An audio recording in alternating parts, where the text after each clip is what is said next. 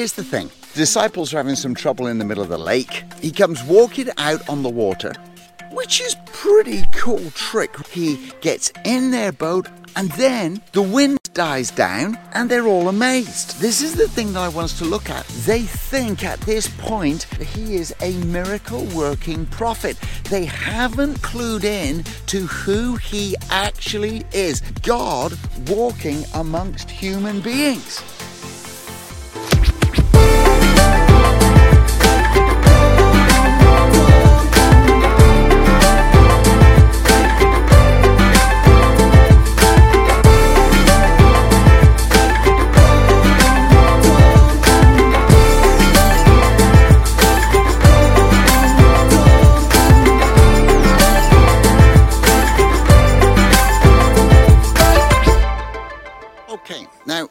Here's the thing. Well, actually, it, it's more like two things, really. Because there's two phrases at the end of a couple of stories that we've looked at in Mark um, that I just want us to go back to to look at. One of them is at the end of this, this section that we just looked at about Jesus walking on the water. Now, you, you got to remember the scene, right? Uh, the disciples are having some trouble in the middle of the lake. Uh, Jesus can see him about three in, in the morning. Um, he comes walking out on the water, which terrifies them, which is pretty cool trick, really. I don't walk on water. I fish in water, I swim in water, I sail on water, I go in boats on the water. I don't walk on it. I dive into it but I don't walk on it. And then he gets in their boat, identifying with them in their struggle, like we talked about. And then the wind dies down, and they're all amazed. Now, this is the thing that I want us to look at that we ignored at the end of last week's sermon. Because it's a pretty interesting statement. It says in Mark chapter 6 and verse 51 ish, right? Then he climbed into the boat and the wind stopped. They were totally amazed. Well, they would be, right? I mean, that's a bit of a given, I think. Uh, they were totally amazed.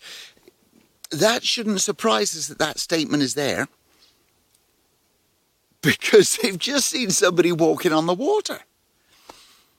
I would be amazed if I was out on the lake somewhere fishing and someone came along and they walked past my boat on the water. I would also be amazed. If it was in the middle of a storm and when they walked past or got in my boat and the wind stopped, I would also be amazed. But that is not what amazes them here. All right. Now this is this is the statement I want us to look at. Look at this. Verse 51 Then he climbed into the boat. I'm not lying, you can read it for yourself. And the wind stopped. They were totally amazed.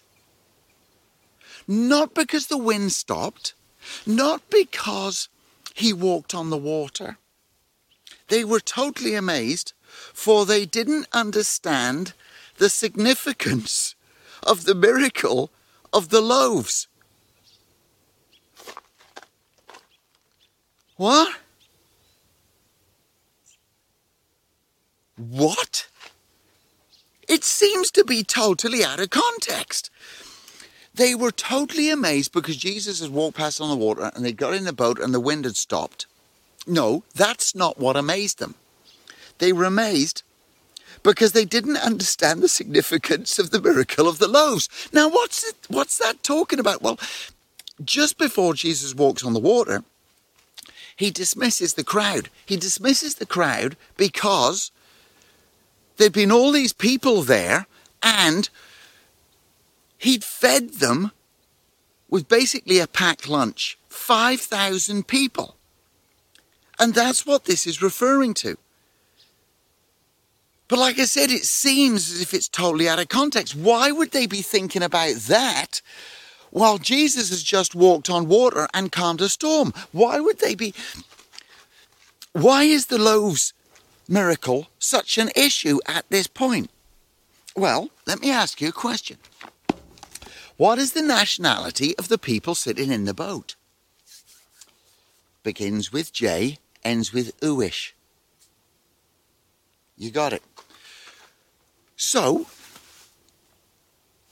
they have a certain history and they have a set of stories that they tell about the birth of their nation. Now, when this happens, when, when, when their nation is being born, there is a certain amount of miracles that happen that happen and are attributed to God Himself looking after the nation. Now, one of those miracles is when they were in a wilderness situation when there was no food for anybody, God miraculously provided food for them in the wilderness. God did that. Exodus chapter 16. Jesus, in the previous story, in the feeding of the 5,000, had a bunch of people in a wilderness situation with no real obvious way to provide food, and he does a miracle by providing food for everybody with stuff to spare. And he does that through miraculous means.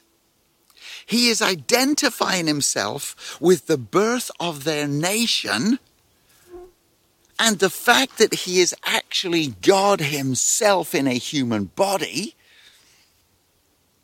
And the disciples don't get it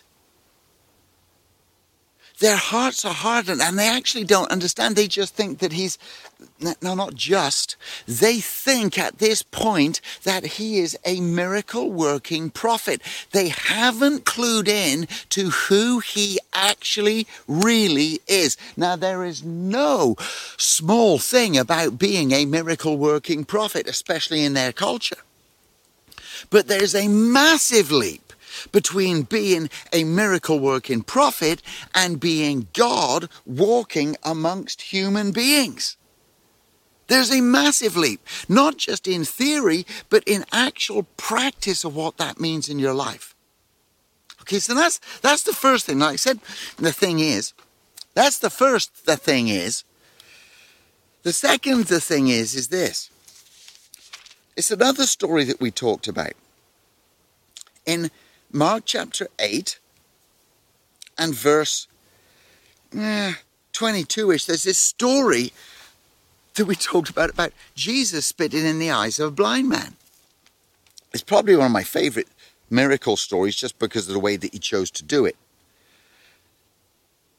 This is the scene. Some people come and bring a blind man to him, and they begged him to heal him, and he spits in his eyes. It's just so wrong.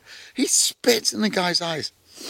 Then he, he takes him outside the town, leads him, leads him by the hand, takes him outside the village, outside all his familiar surroundings, outside everything that he's used to, outside of everything that he's experienced, and spits in his eyes, wipes it off, and then he says this. He says, "Can you see?" Um, and and then like we said, he, he said, I can see, but I can't see clearly. And then he needs a second ch- touch from Jesus. And that's like lots of us.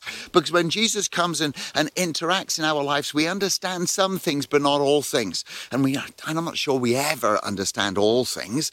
Um, but he comes along and he does this incredible miracle and, and in our lives and, and then sometimes we need the well we do not sometimes we always need the second touch from jesus so that he can see clearly. And then, after he's healed him, this is what it says. Then Jesus placed his hands on the man's eyes and he opened, and they were completely restored because he did it a second time. And he could see everything clearly. See, I'm not lying, it's actually right there in the story. But then, verse 26 says this Jesus sent him on his way, and this is the second thing, and said, Don't go into the village on your way home. Now, like I said a moment ago, the village is everything that's familiar to him. Now, I don't know if you've ever had the privilege of coming across somebody who has been healed um, and their sight has been restored. either by medical inter- intervention, which is incredible, or by divine intervention, which is a miracle. Um, I've never seen the latter. I've, I've, I've met somebody who's had a medical procedure and, and their eyesight has been restored. Um, it was after an accident and they've lived for years and years and years with blindness and, uh, and they had another medical procedure and it, and it restored their sight. Now, the strange thing about that was this, was that while I was with them, uh, they, they poured a drink and what they did is they, they stuck their fingers down in the glass to feel the level of the, the cold drink that went into the glass. And then they turned around and apologized for it. I said, oh, it's just force of habit. Why? Because they were used to their blindness. And they were used to doing things without restored sight.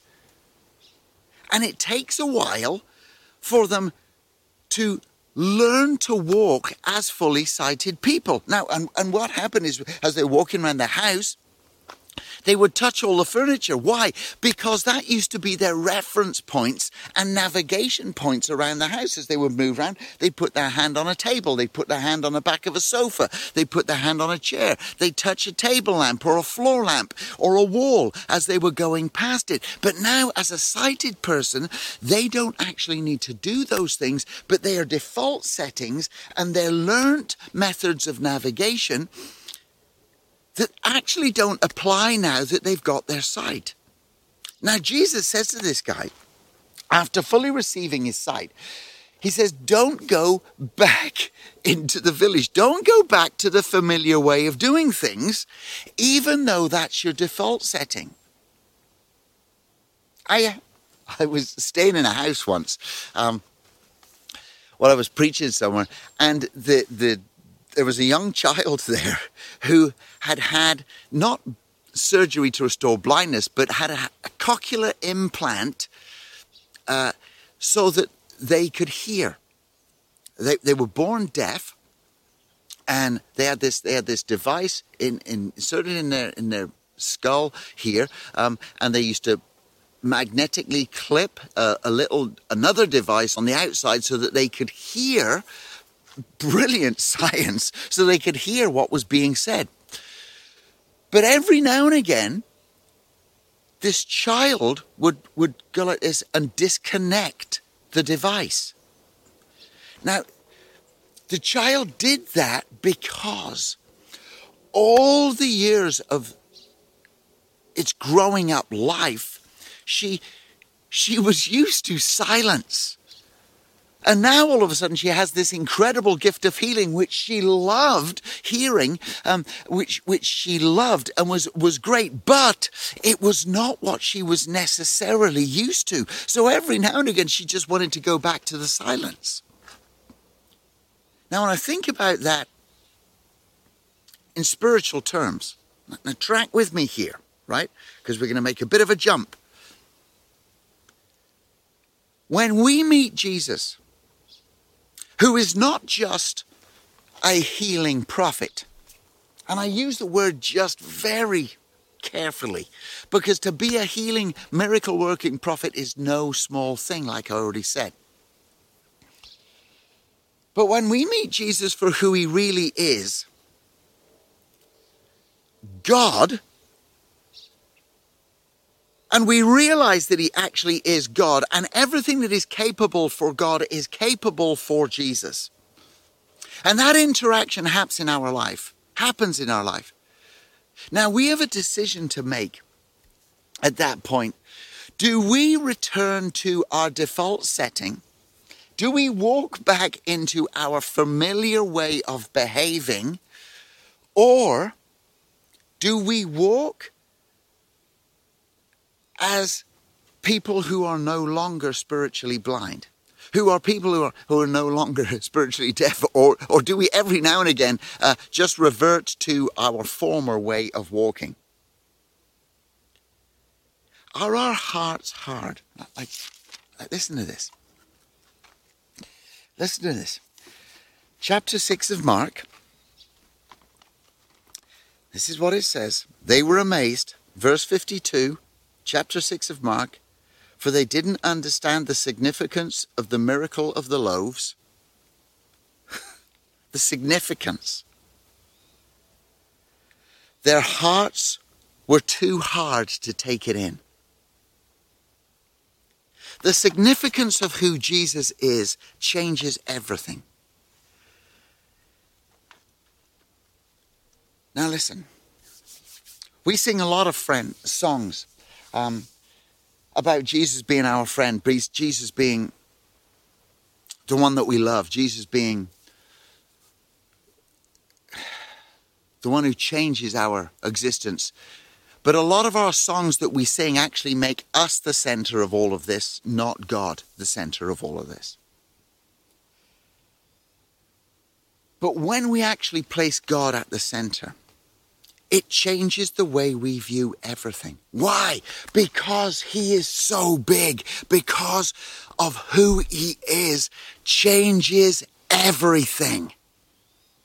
And when we allow our hearts to be hardened, and when we allow ourselves to be the center of everything, it puts the emphasis on us instead of the emphasis on Him. It puts the emphasis on, on the circumstances uh, of our existence that He changes rather than the fact that he is the supreme being, that he is the ultimate intellect in the whole of the cosmos, and that he rules and changes everything. I cannot at that point just go back to doing things the way I have always done them. I can't. That's the great question of, of life. Now that I know what I know, what will I do? How will I act with the information that I have? How will I act? And, and these guys, their hearts were hardened. This is, this is a couple of chapters away from when Peter makes his confession about Jesus, saying, You are the Christ, the Son of the living God. And Jesus turns to him and he says this He says, uh, Human beings haven't, haven't told you this. This has been revealed to you by the Spirit of God Himself. And I wonder where we are with all of the interactions in our lives with Jesus. Do, do we still think that He's our own personal personal little deity genie that we take out of the bottle and, and, we shine up. And we take our prayer request to Him to, to get Him to do the things that we want so that we have a better standard of life and we have a, have a better, better outcome in certain situations? Or do we actually understand that when we choose to follow Jesus, we choose to follow God Himself? That's a whole different level of commitment. And just as the Holy Spirit had to reveal that to Peter, I believe the Holy Spirit has to reveal that to us as individuals. This is not just about me grabbing hold of the bits of Jesus' story that I like and applying those to my life. This is about me handing the whole of my life to God Himself and allowing Him to be in charge of the whole of me.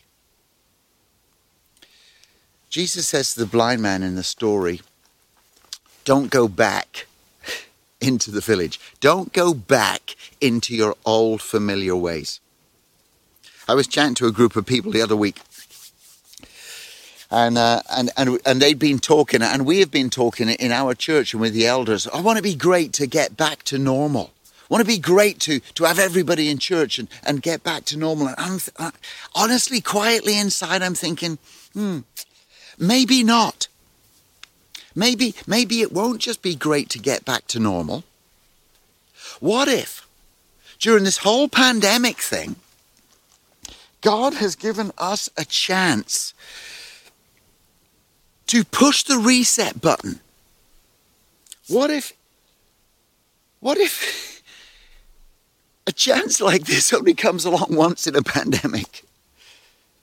Where we don't go back to doing church as normal, but we re-look and we reevaluate the way that we're doing church and, and we clean off the stuff that, that actually shouldn't be part of what we're doing. And we actually redo things the way God maybe wants to do them in the first place. Maybe in, in the light of new sight, maybe in the light of Jesus supplying food for people in the wilderness and us realizing that he's that he's not just not just our friend that he's not just our our go-to person that we pray to in in crises times but he's actually the god of all gods the god of the cosmos and the universe that we serve. And we allow him to take his rightful place in our lives. And even saying that we allow him is ridiculous but he takes his place as the God of the universe in our life. And suddenly it's not about us. Suddenly it's about serving the King of Kings and Lord of Lords in a whole different new way. What if that's the commitment that he's leading us to?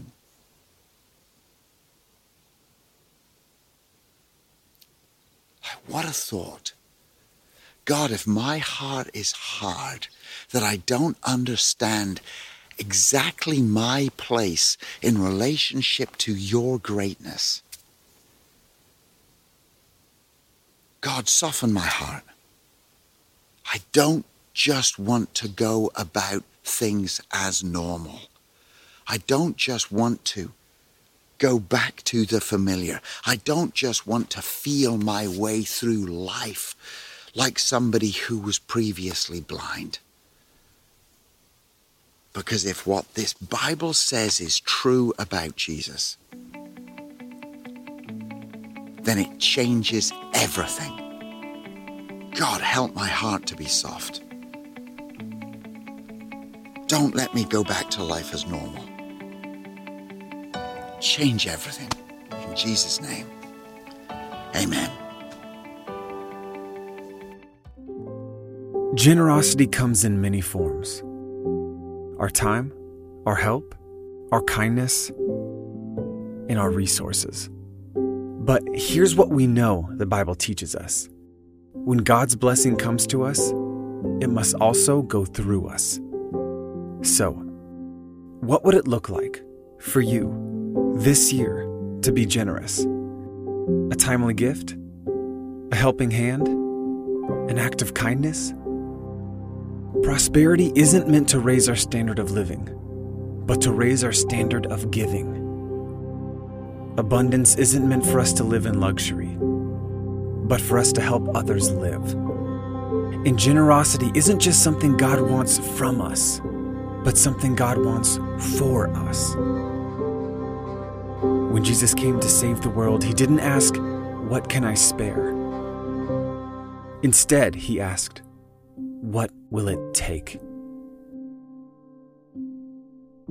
So, what would it look like for you this year to be generous?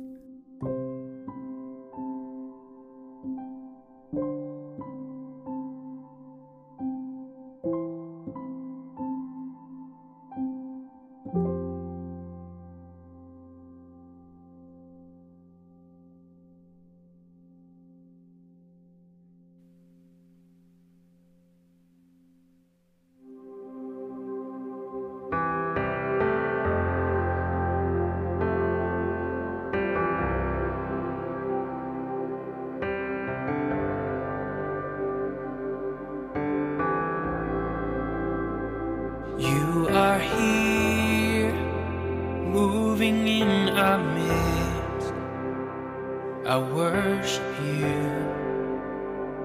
I worship you. You are here, working in this place. I worship you. I worship you.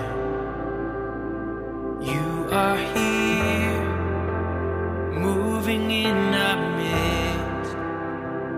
I worship you.